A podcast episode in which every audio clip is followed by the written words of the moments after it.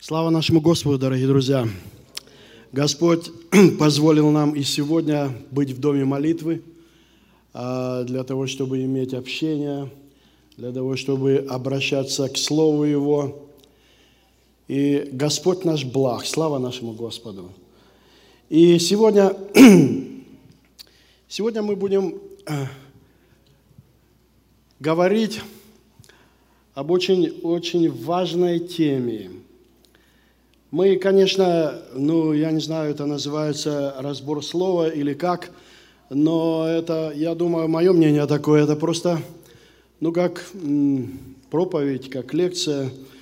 Конечно, мое такое мнение, что я хочу сказать свое личное мнение, что э, если бы была возможность высказываться нам ну, по тому или другому вопросу, особенно ключевые такие вопросы, это могло быть, может, интереснее быть, но так как уже есть, так есть, и я благодарен Богу за то, что есть, и мы имеем возможность вот читать Слово Божие и исследовать его. Сегодня я буду читать, как и э, у нас уже заведено, следующую главу, глава 5 Евангелия от Матфея, с 1 по 12 стих. Я хочу его прочесть, и потом мы с помощью Божией будем рассуждать о нем. С первой, главы, с первого стиха, пятая глава Евангелия от Матфея написано так. «Увидев народ, он зашел на гору, и когда сел, приступили к нему ученики его. И он, отверши уста свои, учил их, говоря, «Блаженны нищие духом, ибо их есть Царство Небесное. Блаженны плачущие, ибо они утешатся.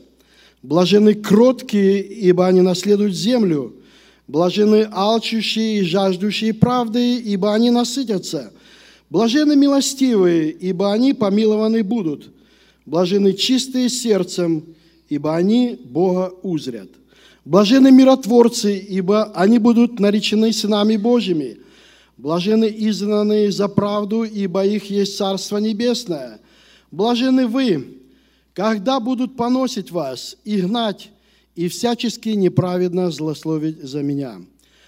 Радуйтесь и веселитесь, ибо велика ваша награда на небесах. Так гнали и пророков, бывших прежде вас. В связи с тем, что мы просто идем по порядку, вот, э, Евангелие от Матфея, и это пятая глава, Конечно, я хочу сказать, что было время, когда не было глав, стихов, просто был текст.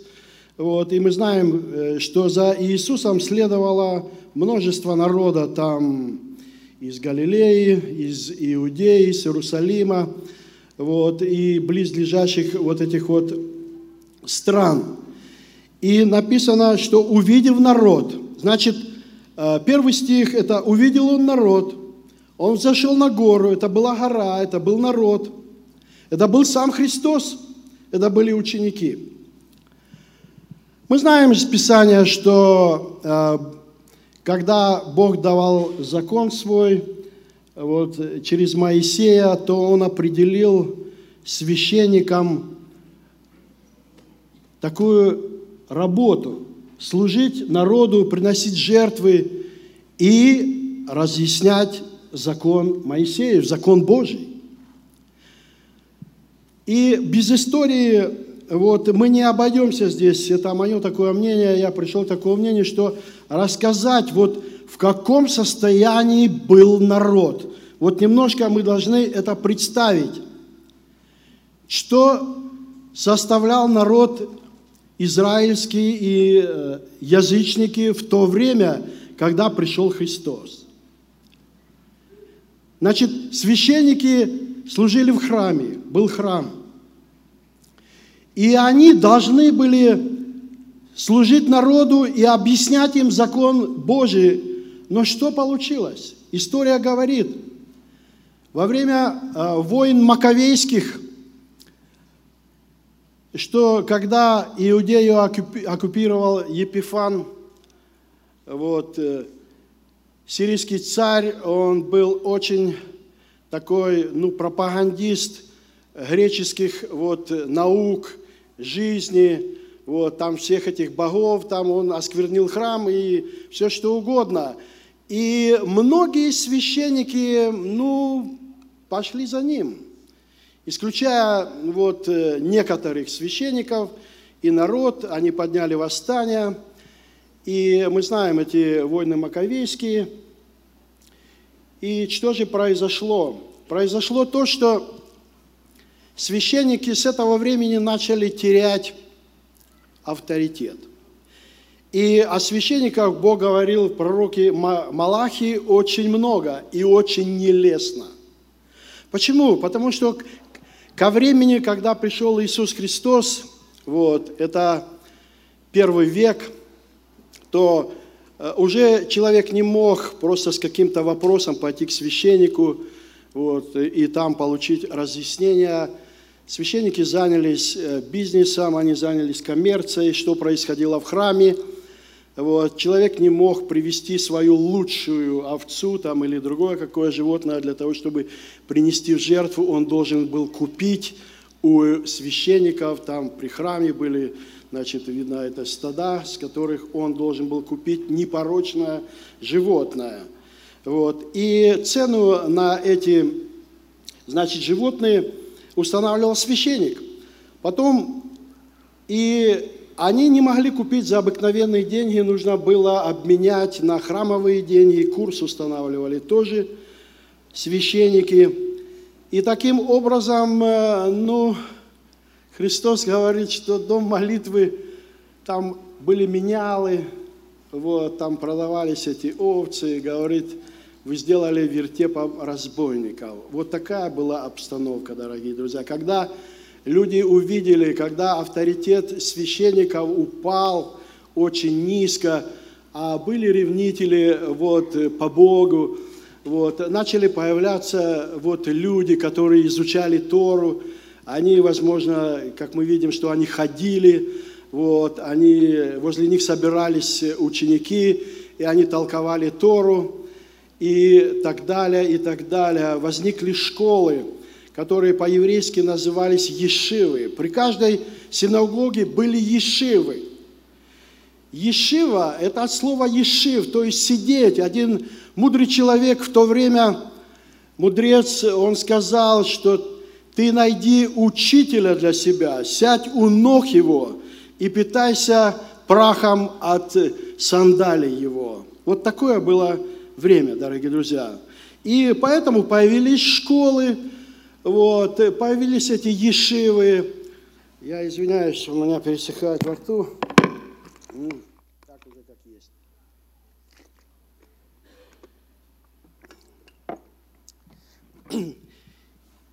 И, конечно, э, в то время были разные школы. Допустим, э, этот э, были греко-римские школы, но надо было очень много платить денег, и только состоятельные люди, у которых были деньги, могли послать своих детей туда. Вот, и они могли учиться. И чему там учили? Ну, там учили, ну, философия так называлась. В эту философию входила, ну, как мы знаем, вот, и математика, и биология там учили, и читать, и писать. И кто же выходил из этих школ? Вот так появились мытари. Это были люди грамотные, и они нанимались на э, римское государство собирать налоги. Конечно, не все они были коррупционеры, но народ их не любил. Была другая школа. Была школа вот, которые организовывали уже раввины, были раввинистские школы. И этих школ было очень много. И что же там происходило? Простой человек, который мог послать э, именно к раввину, к рави, вот, своего сына, и только там они могли научиться вот, читать, писать. Когда они научились там читать, то уже Равин с ними открывал там свиток, они начали читать Тору, вот, таким образом изъяснять. Вот, и из этой школы выходили уже другие люди, вот, которые составляли народ израильский. Это были вот, книжники, вот, это были законники. ну, законник это, ну, по-современному лоер, да, он был сведущ в законе, вот, книжник это мог написать там какие-то формы, вот, а в основном народ был безграмотный, потому что не было возможности, это, э, почему я говорю об этом, может быть, много времени занимаю, чтобы нам немножко вот проникнуться, что за обстановка была и почему все так происходило. Были садукеи, это из первосвященнического рода, вот, э, это была ересь садукейская, как мы знаем уже после. Это просто я говорю из-за того, что мы имеем ну, знания, потому что мы читаем, что происходило дальше и какое вот э, характеристики давали тем или другим. Вот. Фарисеи, да, были очень уважаемые люди. Э, была среди них очень большая школа, две школы. Школа вот Шамая и школа Гилеля. И вот те, которые ходили в одну в эту школу, это назывался дом Шамая, дом Гилеля, они назывались сыновьями тех и сыновьями других. И в конце концов а, выходили оттуда фарисеи, дорогие друзья. Это в то время эти школы были как Гарвард и Йел. Ну, вот, на таком уровне. И э, фарисей, раввин, он был очень уважаемый человек. Вот, даже э, пришлось слышать такое, как у нас, у нас на Кавказе говорят, вот, э, ну, знаете, с акцентом «большой человек». То есть, ну, это авторитет был, авторитет. И этим они очень гордились, и они любили, когда называли их учитель-учитель. Вот, что потом Христос и подчеркнул, что не называйтесь учителями, один у вас учитель Христос. И вот такая была обстановка, дорогие друзья. А весь народ, ну, о котором сказали, он невежда, этот народ, он проклят. Так даже сказали об этом народе. И вот этот народ был отягченный, отягченный болезнями, отягченным этим гнетом вот, э, римлянским, отягченный грехами. Вот жертвы приносились, приносились. Я благодарен Богу, что мы слышали такую проповедь. Вот. Эта подготовка была очень хорошая для того, что сегодня мы говорим, что море крови лилось, это можно себе представить, тысячи, тысячи животных, и в конце концов эти, эта кровь животных не могла совершенно уничтожить грехи. Текла кровь за каждую, вот мы даже поем вот сейчас вот псалом, что за каждый грех должна быть кровь, смерть, смерть, смерть, смерть. И такая обстановка была, дорогие друзья. Христос пришел, мы теперь уже знаем из Писания, что Христос пришел и кто Он был. И я почему говорил э, вот историю за раввином? Первое, что когда Иисус Христос принял водное крещение, перед тем Иоанн Креститель сказал о нем, вот идет Агнец Божий, который берет грех всего мира на себя. И когда произошло это, вот на другой день, по-моему, Христос идет, ученики спрашивают его, что они первое слово сказали? Они говорят «рави». То есть э, появление учителей вот в Израиле вот, было обусловлено вот этими обстоятельствами, о которых я сказал, что священники дошли до такого положения, вот народ дошел тоже до такого положения, и надо было явиться учителям не из священнического рода, и Господь наш не был из священнического рода. Написано, что Он воссиял от колена Иудина. Так, да? Вот. И поэтому Бог приготовил путь Иисусу Христу для Его проповеди, что для всего народа было весьма приемлемо, что явился новый учитель.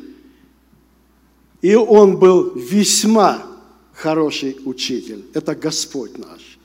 И поэтому ученики последовали, говорят, где живешь, Рави? Придите, посмотрите. И началось общение.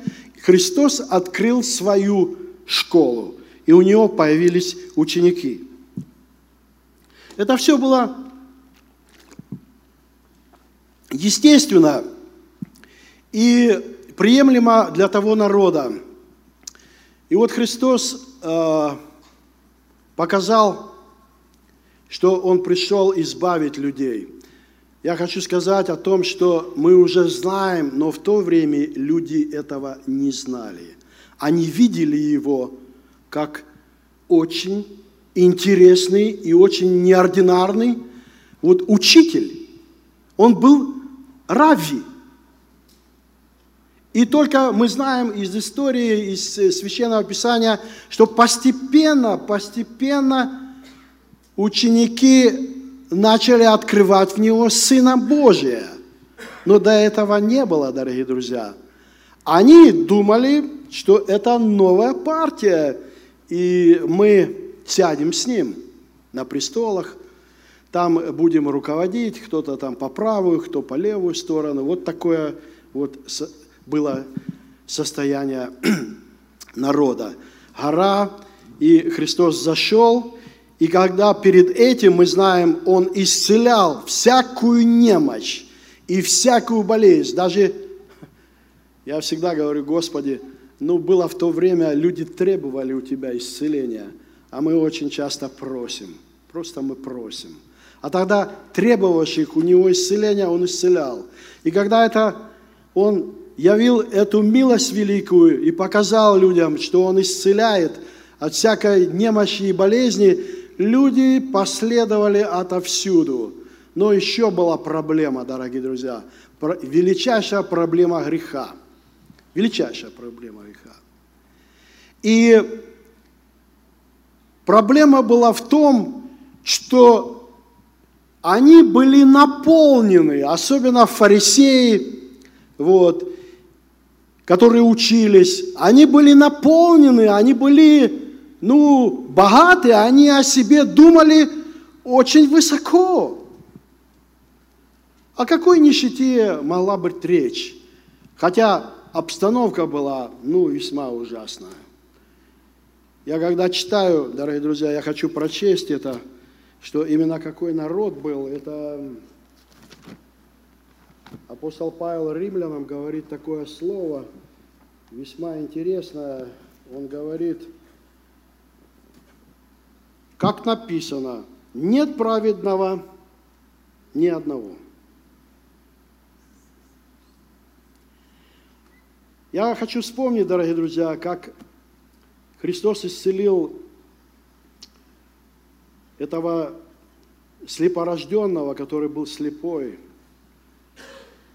И когда все это произошло, вы знаете эту историю очень много, вот, очень хорошо – что они думали, что он во грехах родился, и ученики даже задавали вопрос, во грехах ли, вот, согрешил ли он или родители его. Но Христос сказал, не он, не родители, а это для того, чтобы явилась слава Божия.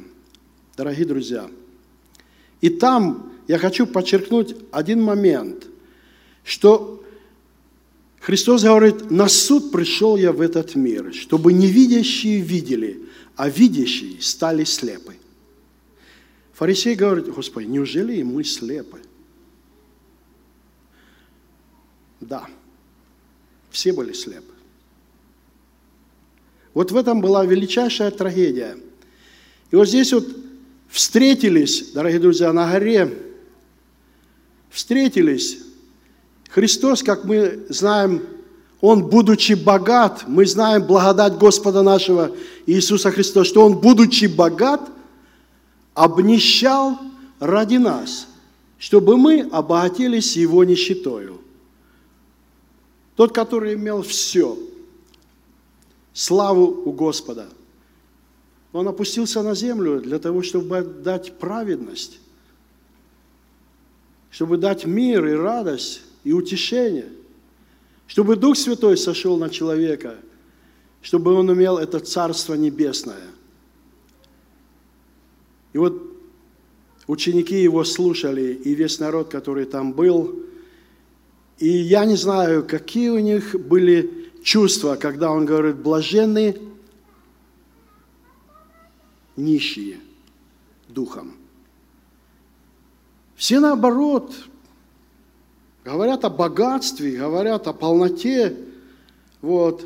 А тут такие слова, что даже э, именно, ну, чтобы понять именно это, нужно немножко порассуждать именно о нищете и о богатстве. Что мы знаем, блажен муж, блажен, да, блажен муж, который не ходит на совет нечестивых, не стоит на пути грешник, не сидит в собрании развратителей, но в законе Господа воля его, и о законе его размышляет он день и ночь. Блажен человек. И во всем, что он не делает, успеет. Такое было у людей, что когда будем вот так вот делать, да, будем богаты, будем благословенны. Вот, но интересно, я хочу еще одну мысль потерял вот насчет нищеты. Что почему Бог благословил народ свой, говорит, а нищий всегда будет у тебя. Вот почему? Вот точно так, как вот вся история привела к тому, что Христос стал рави. И это было приемлемо людям. Точно так, я думаю, Бог именно, не знаю, сделал или он не повелел, но просто определение такое, что будут среди тебя нищие. Я думаю, для того, чтобы люди понимали, что такое нищета.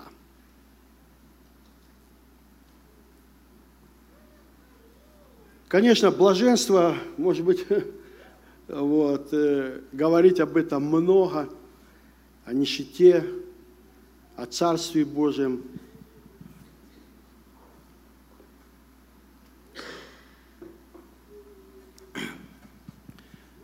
Это очень приятно, и я думаю, настолько емко, что, э, допустим, я хотел бы слышать э, мнение, многие мнения. Вот я думаю, каждый из нас пришел здесь, и у него есть что-то. Ну, то, что я молился об этом, и много, как говорится, копал, и э, э, пришел к такому мнению, что Человек нуждался очень в этом блаженстве, но именно путь к нему через нищету. Нищета – это не бедность. Говорили все, которые лингвисты, вот, филологи, которые читали вот, по-арамейски – что Евангелие было написано арамейски, по-гречески, они все в один голос говорили, что Иисус Христос точно, точно говорил, без всяких художеств, без всего, Он прямо говорил, Он не сказал, что блаженные смиренные, хотя смирение это очень прекрасно. Он не сказал, что блаженные бедные, нет. Он сказал, блаженные нищие духом. Какая разница между беднотой вот, и нищетой? Нам, живущим в это время, очень тяжело вот, понимать все это, потому что здесь уже мы живем в одном из богатейших стран мира, и здесь мы не видим вот этих нищих, которые там где-то на углу просят вот в таком убогом состоянии. Это, допустим, больной, э, бедный человек, он не имеет излишества, но он так потихоньку вот, страдает и живет. А нищий, он находится на грани умирания.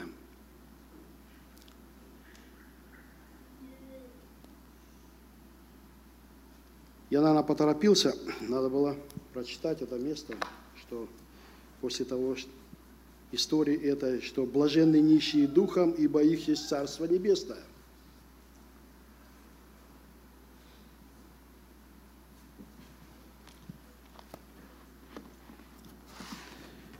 Блаженство – это интересное слово.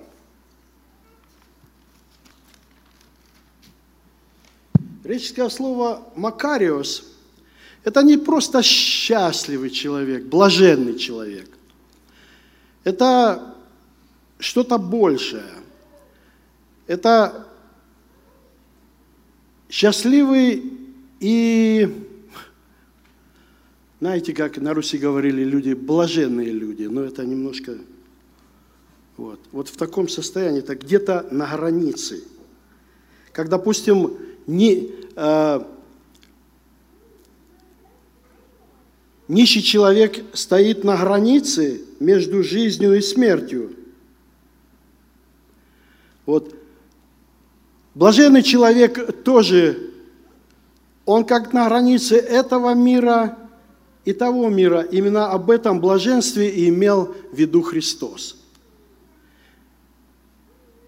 Потому что все люди понимали, что блаженный, счастливый человек, у кого все есть, и все в изобилии. Очень много денег и прочее, он может себе все позволить. Но Христос хотел обратить внимание, что именно нищенство духа именно есть, присутствует, но кто, кто именно такой, кто пришел к этому состоянию? Кто? Кто пришел к этому состоянию, дорогие друзья?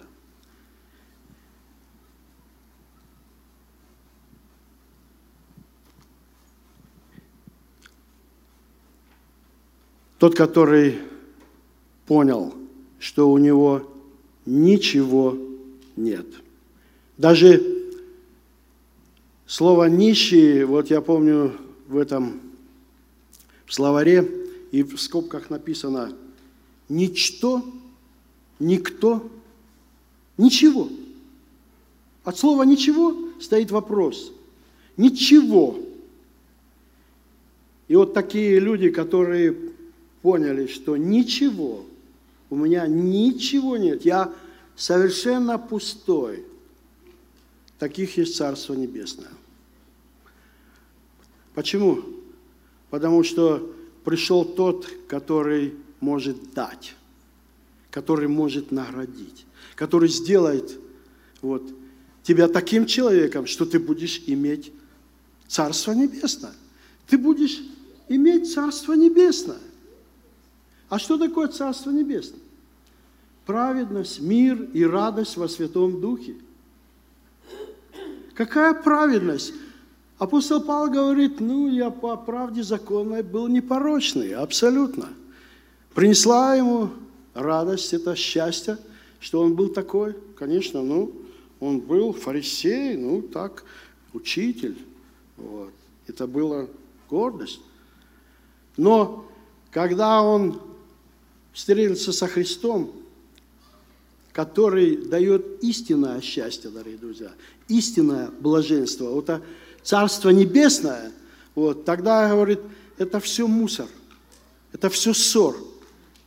И когда он отодвинул этого, я, говорит, рассудил быть у вас ничего не знающим, ничего не знающим, кроме Иисуса Христа и притом распятого. Вот это богатство – вот это Царство Небесное, которое мы знаем, от дней Иоанна Крестителя силой берется, и употребляющие усилия восхищают его. Какое усилие и какая сила?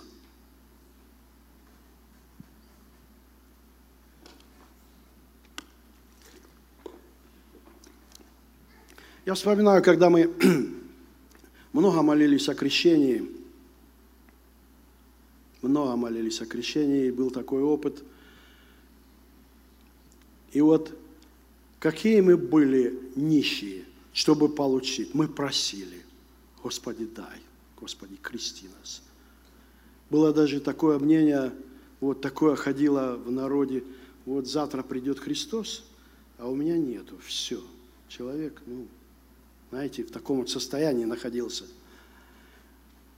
Я вспоминаю, как один человек, э, вот один из наших друзей, вот, он ставил какие-то условия, чтобы был вот этот человек, потом, чтобы был вот тот человек, вот тот человек. И не мог он получить крещение Духа Святым, не мог. Пока никого не стало.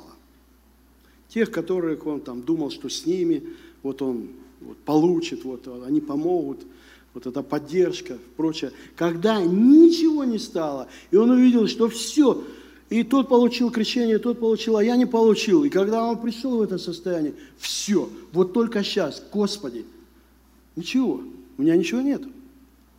И Господь крестил Духом Святым. Это одна из составляющих Царства Небесного, радость в Духе Святом. И когда пришла эта радость в Духе Святом, это было вот, небо на земле. И это самое главное, я думаю, что не хватает нам и сегодня, дорогие друзья, чтобы этой нищеты духа. Ну как это, ну нищета духа? Мы всегда вот говорим, что ну, мы в сильные, в духе должны быть, ну богатые, ну должны иметь все это. Но в то время, когда Христос проповедовал и говорил тому народу, вот это как раз было и нужно для того, чтобы они отказались от всего того, что у них было, и признали себя нищим. И тогда, тогда они получат вот эту праведность, вот эту мир, радость в Духе Святом, который никто не может дать, только Христос. И мы всегда говорим, и это правильно, что только во Христе, только во Христе, только в Нем, только в Нем. Я считаю, что когда человек поймет это и получит Царство Небесное, о котором Христос сказал, внутрь вас есть, это сокровище мы носим в глиняных сосудах, дорогие друзья. Что не скажет, вот здесь оно или там, каким-то вот оно придет, дорогие друзья. И оно внутрь вас есть. Конечно, мы молимся, да придет царство Твое, да будет воля Твоя на земле, как на небе. Мы каждый день молимся об этом. Оно еще не пришло в силе. Мы носим это вот здесь, внутри, на всяком месте, во всякое время. Вот. И этим мы спасаемся, этим мы радуемся. Я хочу сказать, что мы, если вот покопаемся в Библии и посмотрим на мужей веры, о которых мы ну, с восторгом разговариваем, вот. очень с восторгом. Какие обстоятельства, какую жизнь они прожили, дорогие друзья, какие обстоятельства были у них. Я хочу вспомнить за Иосифа – то юношу продали в 17 лет, родные братья. И когда получилось так, что он стал премьер-министром могущественнейшей страны в то время в Египте, то пришли братья, потому что голод заставил, Бог так сделал. И потом они там, сидя в тюрьме, говорили, э, мы видели слезы его, плач его, горесть души его – мы видели. Вот представьте себе, 17 лет, любимый сын у отца, и теперь он идет, идет в этом караване, вот так вот, да, идет. Но Бог был с ним. И у него ничего не осталось.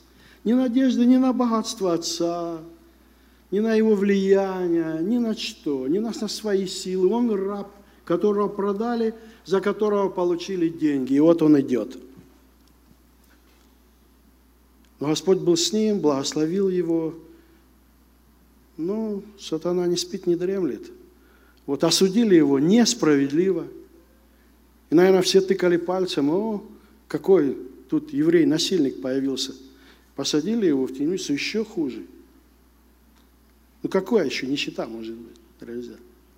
Это не бедный, это совершенно нищий человек, который надеется только, только на Бога. Только на Бога.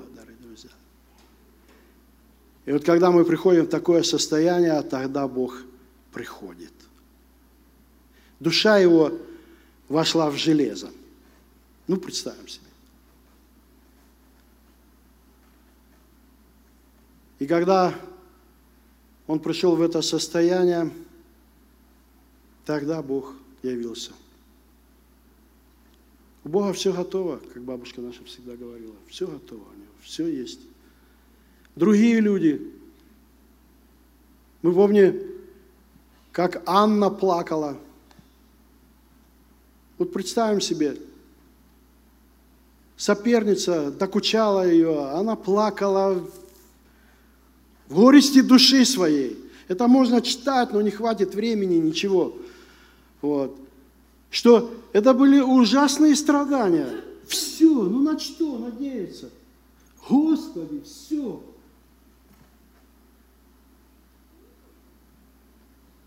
И родился Самуил, потому что Бог услышал это вопль этого нищего сердца. Мы не знаем, э, Писание – это не художественная литература, где описывают там, какой рассвет, какой захат, какие там вот, э, переживания, какие чувства. Да, да. Но очень четко все написано, как и Давид. Когда Господь помазал его на царя, он еще пас овец, и там Бог являл чудо, что он догонял и медведя, и волка.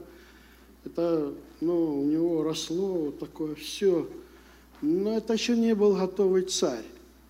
Вот. И когда он победил Голиафа, да, это явление силы Божией, это, это сильный, это могущественный вот, царь. Вот. Но он еще не готов был царствовать. Вот. А когда он побежал от Саула. Когда стал бегать, там он, Бог потихоньку гнул, гнул, гнул, знаете, именно до такого состояния. И вы все знаете эти все случаи, когда ему пришлось там и писать, притворяться безумным, но еще больше, еще, наверное, не до конца. Секелах – был такой Секелах, в котором они жили, которые разграбили и всех детей, всех жен, все имущество, все увели. Все, ничего нету. Они как там плакали, не просто плакали, дорогие друзья, они там плакали, пока не стало силы плакать, и хотели побить Давида. Но он, написано, укрепил, укрепился надеждой на Господа – он молился, что, Господи, Ты видел горесть души моей. Понимаете, вот какое состояние. Я всегда восхищаюсь именно вот всей историей и планами Божьими, что после этого, как страшно было, тяжело ему, это просто невыносимо. Ну, ну нищета, дорогие друзья, что такое нищета? Ничего.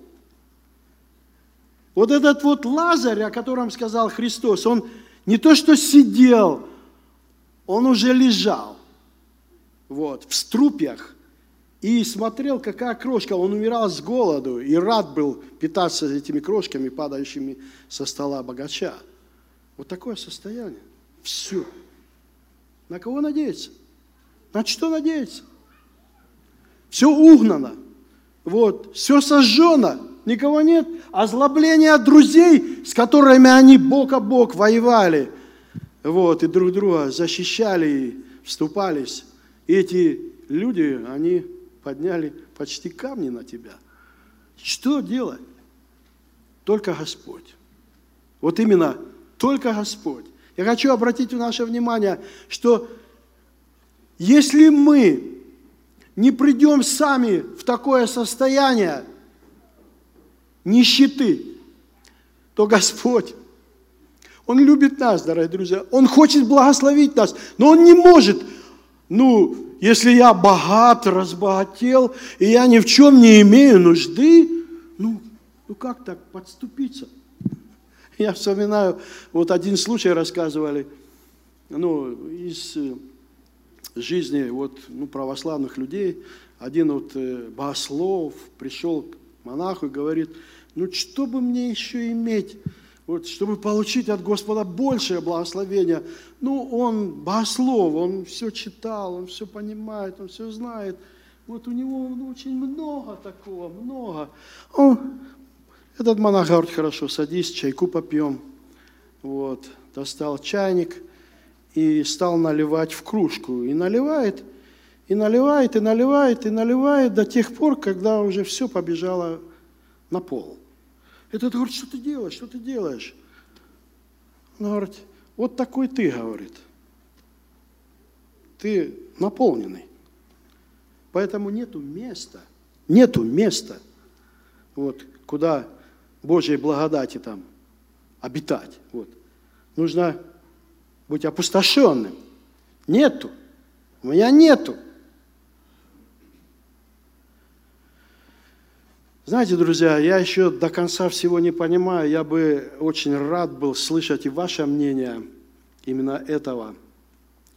Но Писание, особенно Кладикийской церкви, говорит, что ты говоришь, что я богат, разбогател и ни в чем не имею нужды, а не знаешь, что ты несчастен, и жалок, и нищ, и слеп, и нах. Советую тебе купить у меня золото, огнем очищено и так далее, так далее. А потом что? А сударь, все стою у двери и стучу. Кто услышит голос, я войду к нему и буду вечерять с ним, и он со мною. Господь хочет иметь общение с нами. И Он пришел на сию землю. Он пришел на сию землю, и для того, чтобы иметь общение с нами, но Он не может, дорогие друзья, иметь общение с нами, если мы не будем богаты и ни в чем не имеем нужды. Когда я не мощен, апостол Павел, тогда я силен. Трижды молил я Бога о том, чтобы Он убрал от меня эту болезнь. А Господь сказал, что сила моя совершается в немощи. Может быть, дорогие друзья, это ключ к тому, чтобы нам получать от Господа новые благословения и новые благословения. Вот та манна, которая была вчера полезна и нужна, необходимая, сегодня она что? Ну, не буду говорить. Вы знаете все это.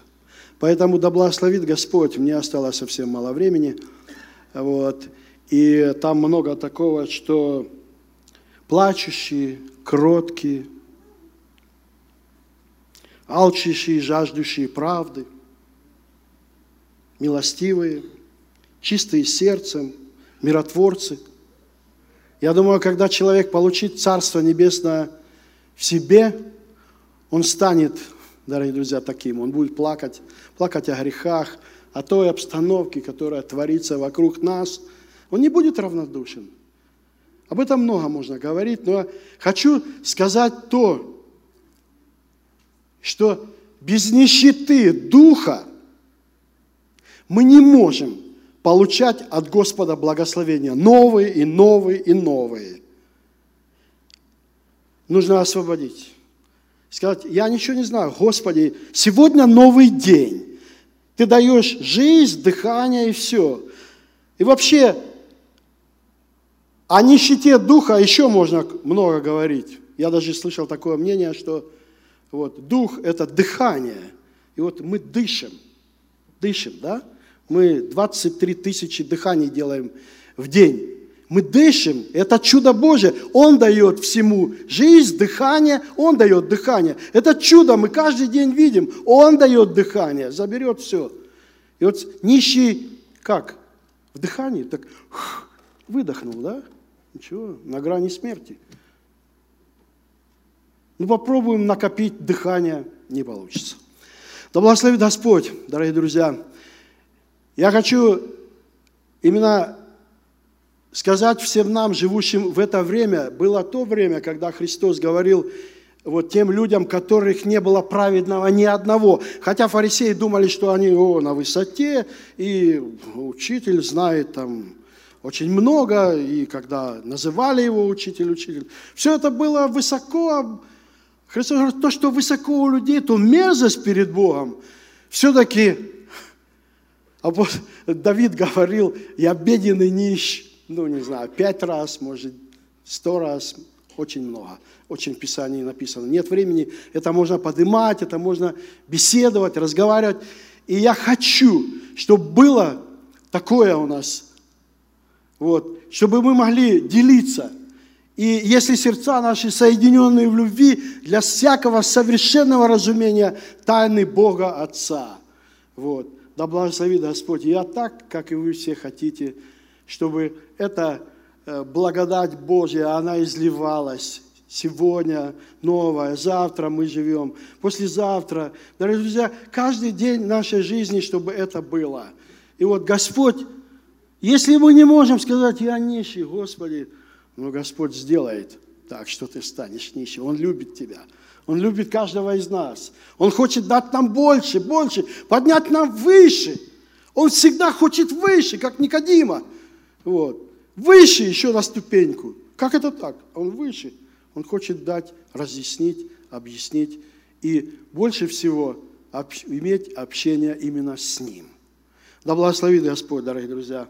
Я извиняюсь, может быть, что не так, вот, но я открытый для разговора, для того, чтобы мы могли делиться этим, рассуждать об этом. И как нам хочется, чтобы Господь именно являл новую благодать в нашей жизни, новое благословение, новое исцеление, дорогие друзья. Мы так нуждаемся во все это. Поэтому помолимся, возблагодарим Бога нашего и попросим, чтобы Бог еще открыл ум наш к уразумению Писания. Аминь.